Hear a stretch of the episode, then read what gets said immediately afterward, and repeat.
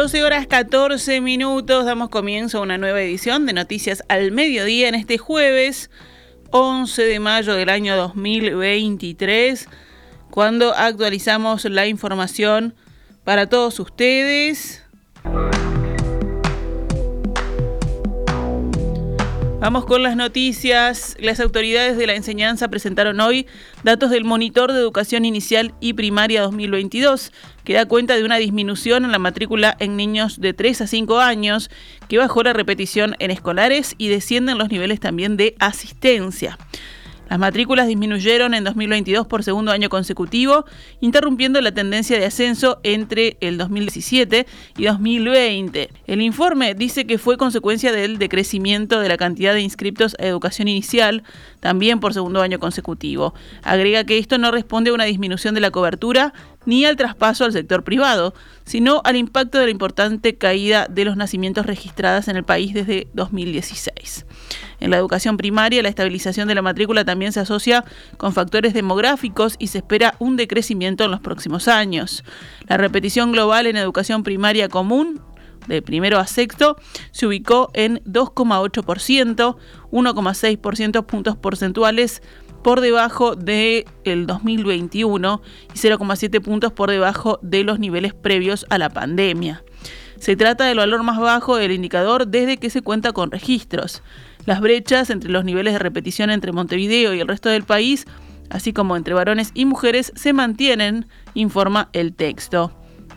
En 2022, el promedio de días asistidos en educación primaria se ubicó en 152,2 días, lo que supone una mejora con respecto a los dos años de pandemia. Sin embargo, aún no se ha alcanzado el nivel de asistencia registrado previo a esta que era de 160 días.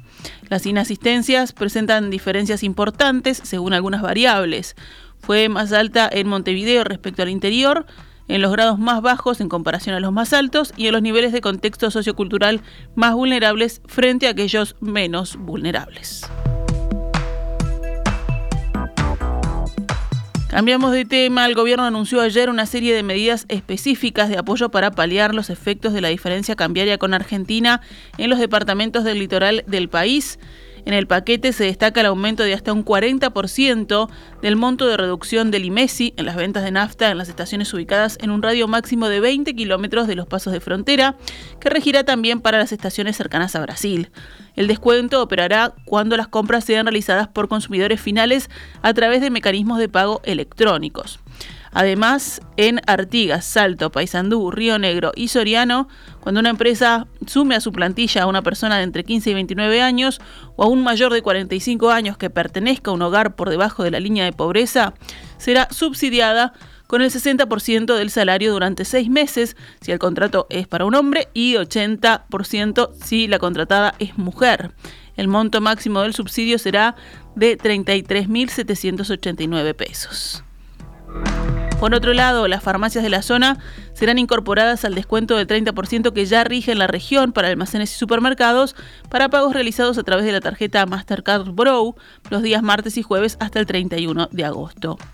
También el gobierno le encomendará a OCE y UTE analizar la exoneración de los cargos fijos a comercios con determinadas características ubicados en un radio máximo de 60 kilómetros de los pasos de frontera con Argentina. Habrá también una nueva ley de frontera que prorrogará la vigencia de una serie de beneficios, entre ellos la exoneración del 100% de los aportes patronales a determinadas empresas del lugar, exoneración de pago de IVA mínimo mensual para las pequeñas empresas y exoneración de los pagos mensuales por impuesto al patrimonio. El Poder Ejecutivo aprobó ayer una serie de medidas de apoyo a beneficiarios del Ministerio de Desarrollo Social, el MIDES, y otras personas en contexto de vulnerabilidad que, por diversos factores de riesgo, no deberían consumir el agua más salada que está entregando OCE en el área metropolitana. En función a las recomendaciones del Ministerio de Salud Pública, se garantizará el equivalente al costo de 2 litros de agua embotellada por día por persona para Montevideo y Canelones a todas las mujeres embarazadas y todos los niños de 0 a 2 años que reciben asignaciones familiares. Esa partida también se asignará a los beneficiarios del Plan de Equidad y del Programa de Enfermos Crónicos del MIDES y a todos los pacientes con insuficiencia renal crónica y con cirrosis en tratamiento cubierto por el Fondo Nacional de Recursos. El ministro de Desarrollo Social, Martín Lema, anunció por otra parte la instalación de un grupo coordinador en la órbita del gobierno. Compuesto por Ministerio de Salud Pública, Ministerio de Ambiente, Ministerio de Economía, eh, OCE y el Ministerio de Desarrollo Social, para hacer un monitoreo integral de cómo evoluciona la situación y analizar diferentes respuestas de acuerdo a los diferentes informes que se van a compartir a diario. Eso primero, hoy ya se instaló y ya en los próximos días va a estar en permanente contacto. Estas medidas, anunciadas por el gobierno ayer, regirán por los próximos 30 días. Unas horas antes del anuncio del gobierno, en el Senado, el Frente Amplio había propuesto enviar de forma urgente un pedido al Poder Ejecutivo con medidas para facilitar el acceso a agua embotellada a la población más vulnerable y que se aplicara una reducción significativa de la tarifa de OCE en la zona metropolitana. Sin embargo, el oficialismo no dio los votos para tratar la iniciativa de forma urgente y definió que el tema pasara a comisión. La oposición había planteado, entre otros aspectos, la entrega de vouchers equivalentes al valor de 10 bidones de agua embotellada a todos los beneficiarios de la tarjeta Uruguay Social del MIDES y a los jubilados y pensionistas que reciban una remuneración inferior a dos jubilaciones mínimas. También se había pedido la exoneración del IVA y el IMESI al agua embotellada en todas sus presentaciones que provengan de fuentes naturales, es decir, que no se abastezcan de las fuentes que OCE utiliza. El senador nacionalista Jorge Gandini aseguró que votó en contra de darle urgencia a la minuta porque prefiere esperar la interpelación a los ministros de Ambiente y Salud que tendrá lugar la semana próxima por este tema. El senador Frente Amplista, Alejandro Sánchez, dijo esta mañana aquí en perspectiva que el argumento del oficialismo no es aceptable. Podía haber significado la oportunidad de que todo el sistema político, que todo el sistema político, estuviera atrás de un conjunto de medidas.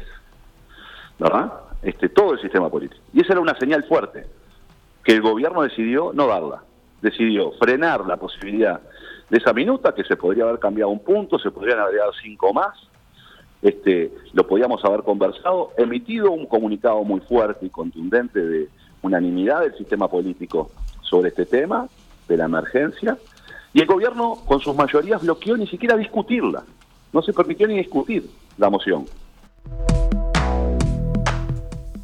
El directorio de OCE aprobó ayer la construcción de una represa precaria aguas abajo del embalse de aguas corrientes para extender las reservas de abastecimiento de la zona metropolitana.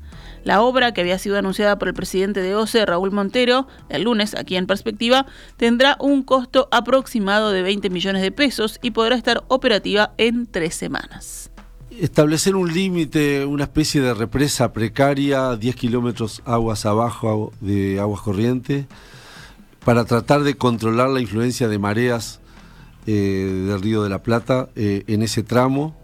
Eh, cuando sea necesario que entre agua, dejar que entre agua, pero cuando no quiera que entre agua, poder hacer que no, que no entre agua. Y ese 10 kilómetros que son, tal vez sea un millón y pico de metros cúbicos, yo poder controlarlo mejor. mantenerlo en un nivel bajo, pensamos que si mantenemos en un nivel bajo podemos tener un aporte de agua dulce de los acuíferos de las, de, que hay en la cuenca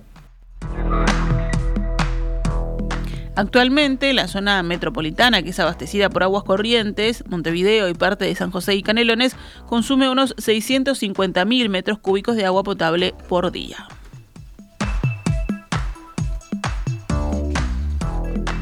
Cerramos el panorama nacional con otras noticias. A raíz del conflicto en Conaprole, ayer solo se distribuyó leche fresca en hospitales, cárceles y grandes superficies, y a partir de hoy la empresa advierte que es probable que no puedan salir las partidas destinadas a las localidades del interior del país. El vicepresidente de Conaprole, Alejandro Pérez Biasi, le dijo al observador que si las medidas gremiales persisten con el paso de las horas, se acentuará un escenario de desabastecimiento, ya que existe un claro enlentecimiento del proceso de distribución. Ayer la empresa había denunciado que el sindicato había bloqueado el abastecimiento de leche al mercado a través de una paralización total de actividades en la planta de Ciudad Rodríguez. Conaprole advirtió que si las medidas sindicales persisten, se podría comprometer la materia prima remitida por los productores. 12 y 24 nos vamos al panorama internacional. La justicia francesa anunció hoy la apertura de una investigación sobre el ataque en una sinagoga de Túnez que dejó cinco muertos el martes, entre ellos un franco-tunecino de 41 años.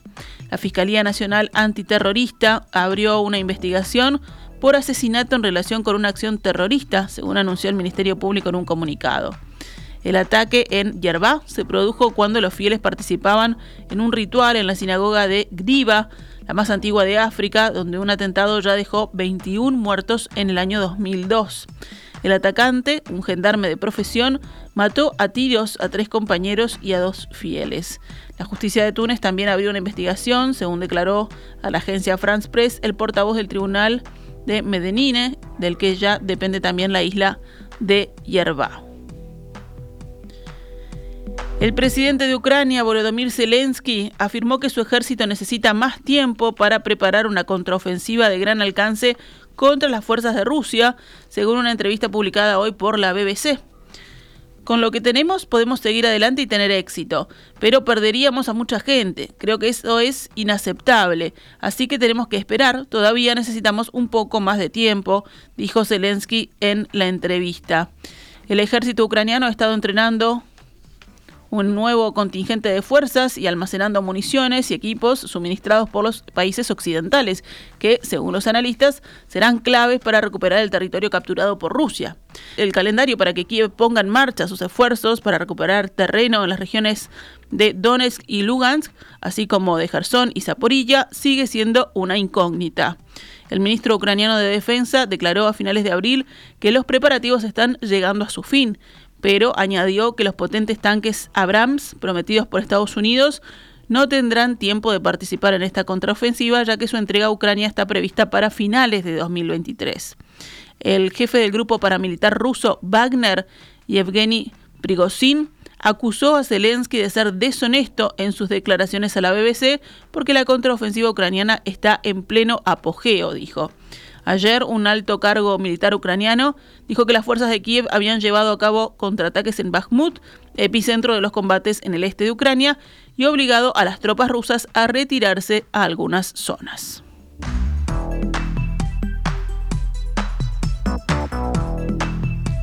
En deportes, el cierre del acuerdo entre Marcelo Bielsa y la Asociación Uruguaya de Fútbol se dilató hasta hoy jueves, ya que el entrenador argentino sigue revisando el contrato que lo convertirá en el nuevo técnico de la selección. El observador señala hoy que el acuerdo es un hecho, pero que solo quedaban por efectuar algunos ajustes finales. Bielsa firmará el acuerdo cuando llegue a Montevideo para ser presentado. La negociación de la llegada de Bielsa a Uruguay fue manejada directamente por el técnico con el presidente Ignacio Alonso, el integrante del Ejecutivo Jorge Casales y el secretario de Selecciones Jorge Giordano. Bielsa llega a Uruguay hasta el Mundial 2026 con seis colaboradores y con un contrato que la AUF le costará 13 millones de dólares, 13 millones 600 mil dólares. Estaría iniciando su periplo con dos amistosos en el Estadio Centenario, uno ante Nicaragua el 14 de junio y otro ante Cuba el 20 del mismo mes. Ahora sí, nos retiramos. Volvemos con noticias al mediodía, mañana pegaditos en perspectiva. Esta es Radio Mundo 1170 AM. ¡Viva la radio!